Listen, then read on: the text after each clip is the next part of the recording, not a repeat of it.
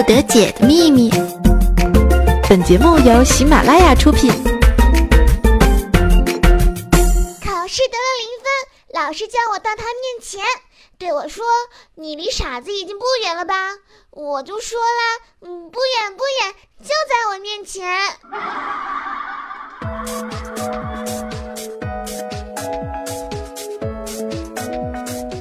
大家好，我是你们离傻子也不太远的瑜伽，欢迎收听新一期的百思不得解。话不多说，一起来看我们的互动平台。去追寻快乐的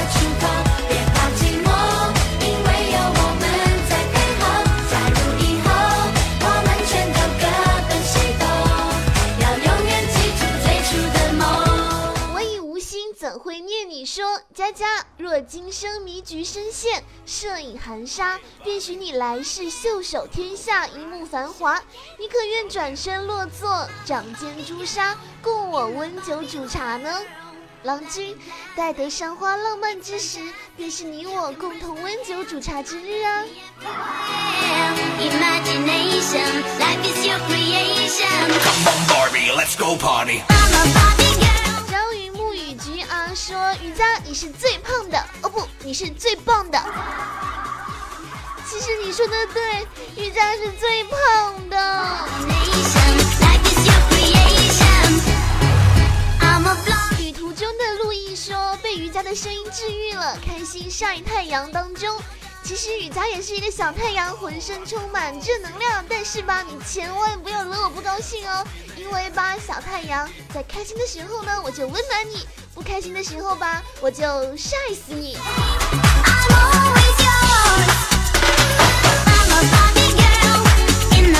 小忧伤说，在一片美丽的池塘里，小鱼问妈妈说：“妈妈妈妈，为什么他们都说金鱼的记忆只有七秒钟呀？”孩儿，你刚说啥？啥？干哈呀？咋的了嘛？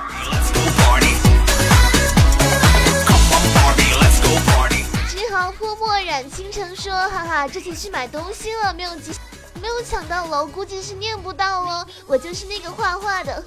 听到第二个评论，居然是我，我们宿舍的人都听了一遍。呵呵你家有爱，听你哟，么么哒。嗯嘛其实呢，我最喜欢这样，就是自己听节目还不够吗？都说了好东西要一起分享的啦，就是要分享给自己的好朋友啊、宿舍的朋友啊什么的。我的学校也有人一起听我呢。大着燕子轻飞说：好消息和坏消息，有一个广告公司的老总呢坐飞机坠机了。好消息是他带了降落伞，坏消息是他的降落伞打不开了。好消息是地上有一堆草垛，坏消息就是呢草垛上有一杆大粪叉。好消息呢是他没有掉到大粪上面，坏消息就是他也没有掉到草垛上呀。这个是塞翁失马焉知非福，你命该如此。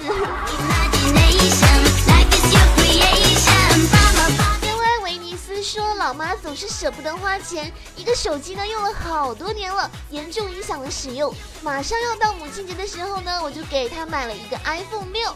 她问我多少钱，我跟她说只要五百块钱。今天呢，老妈给我打电话说她把手机卖了一千五，居然有人要哎，让我呢再多买几台，再挣一些钱，好给我买吃的。我特别想说，妈，我心脏有点不舒服，先挂了。这个就好像是说以前啊，帮这个婆婆买衣服的时候呢，说这一件衣服只要五十块钱，婆婆就说啊，这衣服质量特别好，来来来，我给你两百块，你再给我多买四件。殊不知那一件衣服两千啊。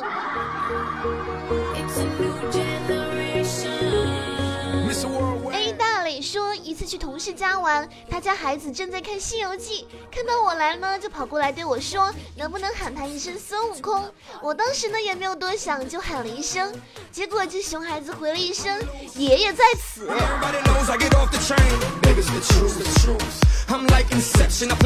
胡须聊聊说，以后要是谁娶了雨佳，吵架的时候呢，肯定生不起气来，因为吵着吵着吧，也会被这小声逗乐了。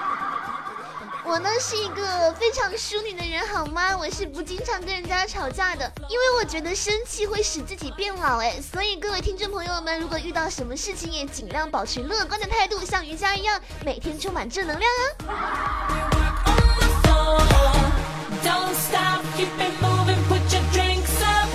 醉于星辰说，古灵精怪的瑜伽百般逗乐我们，虽然一直都没有效益，但是谢谢你给我们带来了愉悦。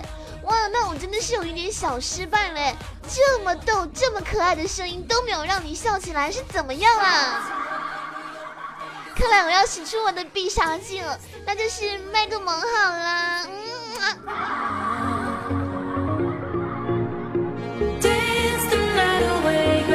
限量版小说说，能够把你多余的肉肉移过来我这里就好了。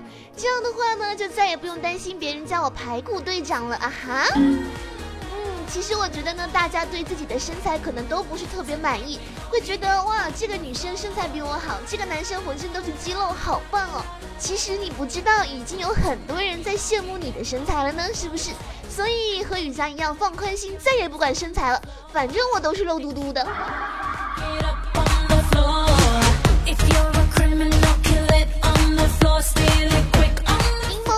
说我是艺术生，发个图给你个素描呀。其实我觉得骂会画画的男生啊，还有女生那是最棒的。怎么说呢？你说你这有一身的才艺吧，到最后要真没啥工作，你去街头卖艺都好呀。还有就是，我真的很想要有人帮我画画哎！来来来，快点加我的 QQ 群三幺五二零二三五九，或者呢，到我的新浪微博上搜索于小佳，这样就可以看到我很多的照片，随便你画，记住一定要把我画的美美的。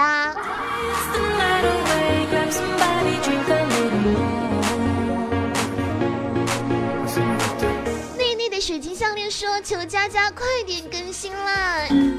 这个就是我非常想要说的一件事情了，就是为什么我每次更新完你们都不评论，都不转发？你看我的转发量都只有个位数了，我都快气死了！不更新了，就是这么任性。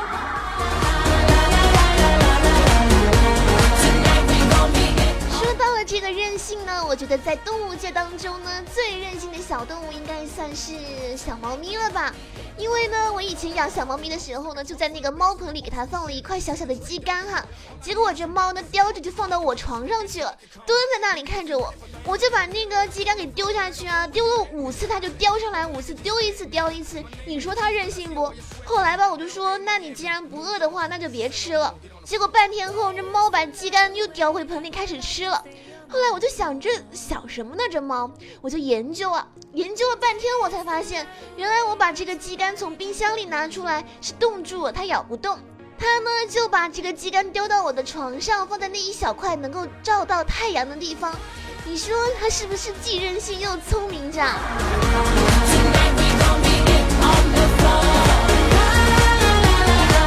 小江第一次见面的时候呢，是在公交车上。那天呢，我偷偷的带了我家的小狗狗。后来呢，小江就坐在了我的旁边，他看了一眼我的狗狗，结果我的小狗狗也看了他一眼，就这样看来看去，看来看去，一直盯着啊。后来我就觉得特别奇怪，这怎么回事呢？我就问小江，哎，你们是不是认识啊？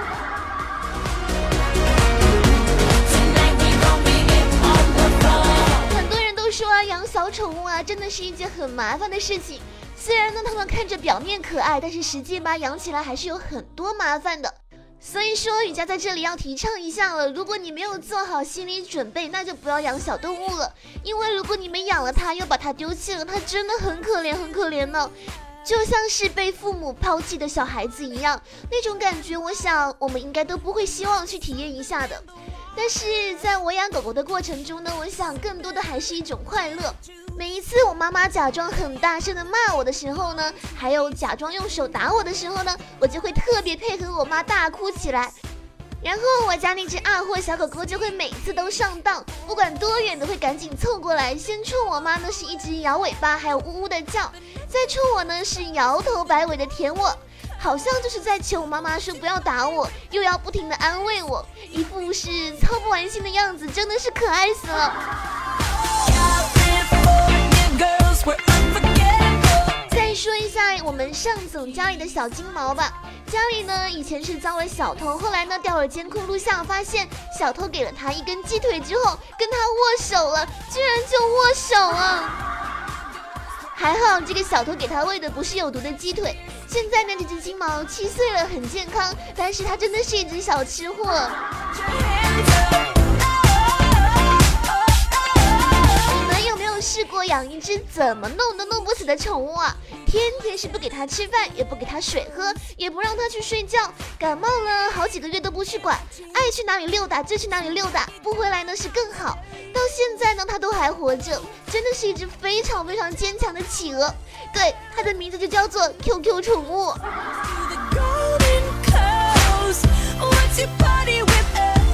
都说养宠物呢会改变一个人的性格啊，就比如说我们的小江同学了。以前我一直觉得他是一个非常严肃的人哈，在公司里面呢，每一次我觉得我最害怕的就是他了。有一次我记得是过生日的时候哈，送了一只小泰迪犬给他。后来呢，他说让我自己养，他不要负责狗狗的吃喝拉撒。于是我就想说，那好吧，那么可爱，我自己养吧。有一天中午呢，我回到公司哈，一进门就看见他撅着屁股趴在地上喂泰迪，竟然还用鼻音说啾啾呀，好不好吃啊？来来来，把小手给我。哎呀妈呀，那天我见到小江，我尴尬呀，我一中午都没说话。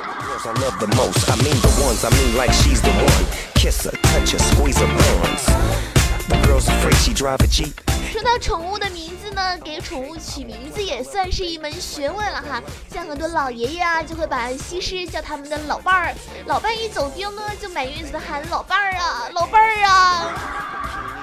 我小区里呢有一个太太是养了一只哈士奇，有一天呢，她的哈士奇走丢了，于是她就一个人在小区里，哈哈哈哈哈哈哈哈哈哈哈哈哈哈哈哈。要介绍一个新朋友，秋秋算是我的新编辑哈。他呢也养了一只狗狗，出门散步的时候呢，永远都是狗遛他呀，因为它实在是太苗条了啊，那是大狗，狗又牵不住嘛，就是狗遛它了。刚开始的时候呢，还只是速度上的遛啊，后来连路线都是狗来选择的了。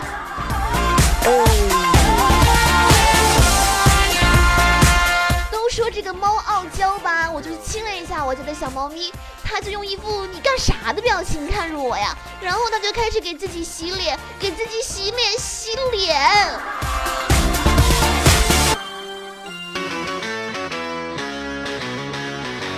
你说我这猫它爱干净吧，也不能完全这么说哈，因为我也够干净的。但是我家的猫又有一个特点，就特别爱走马桶的那个边儿啊。终于有一天它是掉下去了，你说我救不救它？我都不想救它呢，它都掉到马屎坑里了。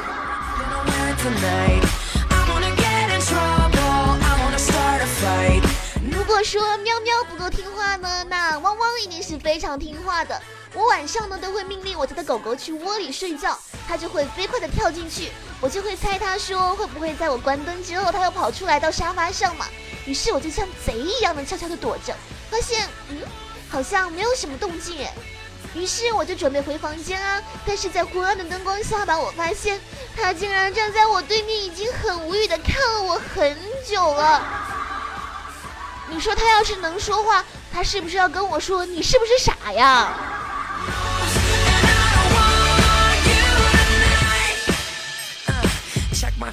我就喜欢你，怎么的？不服？那我们来单挑吧！如果你输了，你就嫁给我；如果你赢了，我就娶你。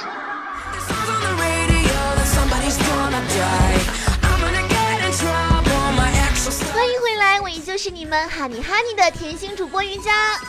今天呢，瑜伽要和大家一起来互动的话题就是说一件你和外卖小哥之间发生的趣事。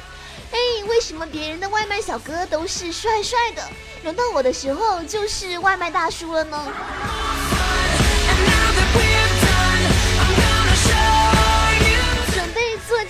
的时候呢，我就给我经常送外卖的那个小哥发了一条短信，我就跟他说，为什么别人都和外卖小哥发生了趣事，咱们俩却什么也没有发生呢？他就回我说，咱们俩之间最大的趣事就是那天我送错了外卖，从此认识了你这个蹭吃不给钱的坏蛋。快点去休息吧，宝贝，明天早餐想吃什么呢？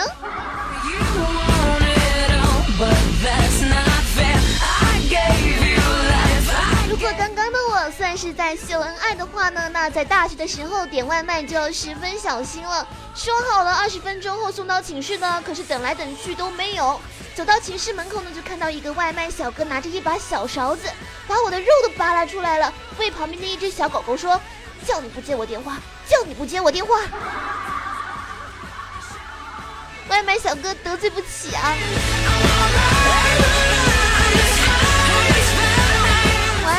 圈的朋友呢，应该都知道发一些美食什么的呀，报复报复社会嘛。有一天晚饭前呢，我突然就听到有人敲门，我打开一看，一个送外卖的小伙子啊，是拎了很多鲍鱼啊、龙虾啊、大闸蟹，站在我的门口。我就说，嗯，小哥，你一定是弄错了，我没有叫外卖。他就跟我说呀，啊，这这我知道啊，我知道，这是你的微信好友，让我拿给你看一眼的，这是他今晚要吃的啊，他手机坏了，发不了朋友圈，你快点看，我还要跑十几家呢。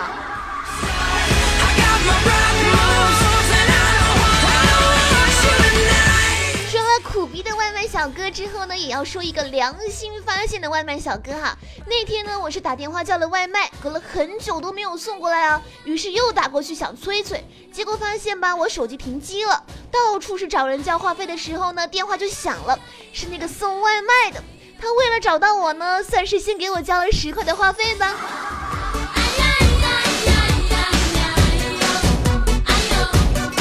不知道你们的学校管外卖这个事情严不严哈？我们学校呢以前是还好，最近是变得很严了。那个时候呢，在校门口拿外卖的时候，不巧看见了校长哈，我马上呢就与外卖小哥深情对望，并抢着说：“哥，你送饭过来了，爸呢？”结果这小哥也不错哈，立马反应过来说：“哦，爸没空，叫我给你送过来。”我拿出饭钱就给他呀，可怜的说。哥，这些钱你拿回去吧，我在这儿用不了这么多钱的。你说我是有多机智啊？我是强小的灭火器喂，你的外卖五分钟之后送到。嗯，这样啊，嗯，你能不能帮我顺便买一盒酸奶啊？可是我不知道哪里有卖呀。嗯，那我给你十块钱的跑路费，一言为定，不给是小狗。你说的是不是？给钱就能使鬼推磨呀！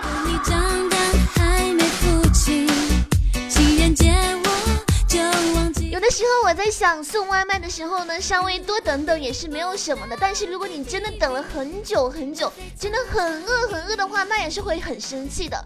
那一次呢，送餐大概是晚了一个小时，于是我的舍友就跟这个过桥米线的那个外卖小哥撕逼哈。后来呢，他是联合起来，他们一条小吃街都不给我们家送外卖了。哎呀，这小哥是记仇啊，谁劝都不行，简直就是小吃街的胖虎。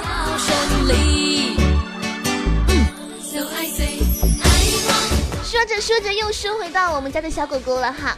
经常订一家餐厅的外卖吃呢，家里的小狗就对那家送外卖的小哥哈特别好。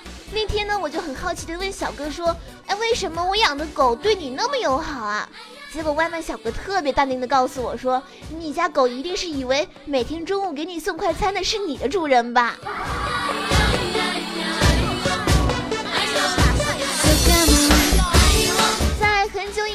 我学日语的那段时间啊，啊，他喜欢斯尼玛 master。好了。不卖弄了哈，我同学呢是特别爱换手机号，所以呢我也没有存。有一次接到了一个电话，我以为说是我同学，其实是一个外卖小哥了。接下来我就跟他说莫西莫西，结果呢那边呆了一下，说嗨，同学，你的餐到了，思密达。说到这个订日本外卖呢，也是有一段非常好玩的经历啊。小哥打电话来的时候呢，用日语问候一句说“孔尼基哇”，您的外卖已经到了。挂电话的时候呢，我就特别想用日语对他说一句谢谢，结果吧，把阿里嘎多说成了阿弥陀佛。我有天分，能重新做人住在我家那两道门之间的间隔非常的宽，敲门的声音呢如果太轻的话是听不到的。每一次呢送猪脚饭的外卖小哥一到呢，就会在门口大喊：“开门，开门，你开门！我知道你在家，你有本事叫外卖，你有本事开门，开门，开门，开门啊！开门，开门，开门啊！”一个人，我不得不去小心认真。经常叫外卖的话呢，跟外卖的小哥必然是有一点好的呢。那有一次呢，他就加了我的微信。有一次我在朋友圈发图说我饿了想吃东西，过了一会儿呢，他就发微信给我两个字：开门。你说秀恩爱会不会死得快啊？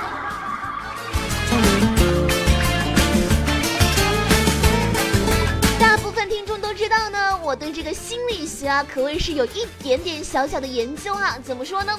这外卖小哥吧，一向我要外卖钱的时候呢，我就跟他说啊，我是一个心理财富创造师，我可以给你创造财富，心灵的财富。然后吧，我就嘚吧嘚吧嘚吧嘚了半天，外卖小哥呢就忘记收钱了。吃霸王餐嘛，就是好开心嘛。所以说，有点心理学就是这么牛。都是矛盾，都是。昨天晚上我叫了一份香脆鸡肉芋头饭，打开的时候呢，发现不是芋头是土豆，然后外卖小哥就说这是芋头，不信你尝尝。我就吃了一块啊，我说这是土豆，你骗我呀！结果这外卖小哥跟我说，所有外卖一经品尝概不退换，谢谢。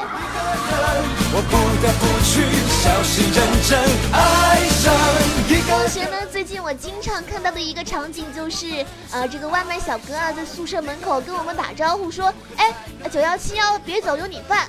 啊，六五七零，你今天吃挺多呀。二六五零，你今天咋没定呢？你也别急啊，你别走，帮你们寝室九六二四取回去啊。特霸气，我老觉得特别像那个监狱长。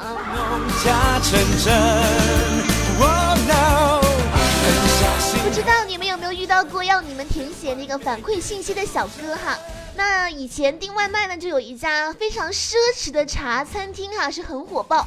有许多送餐的小哥，每个人呢都是有自己的专属号码牌的，需要在饭后评价时写上外卖小哥的号码，表示满意。有一次呢是七号小哥送来的菜，一来就笑，非要我们当着他的面把这个好评给填了。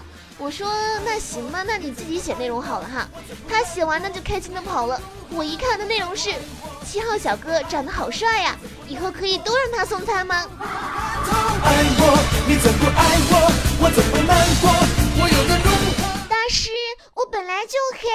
到夏天就晒得更黑了，别人都取笑我，我要怎么办啊？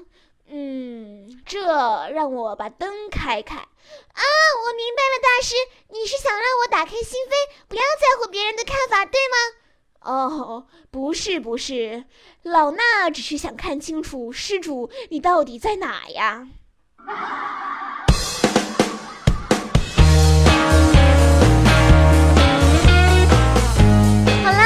的节目到这里就全部结束了。喜欢雨佳的朋友，可以在新浪微博上艾特雨小佳，或者加入雨佳的 QQ 群三幺五二零二三五九。我们下期再会喽，拜拜。快要过站，你能不能快一点点赶上？白色的鸽子，柔软的海浪，甜蜜的说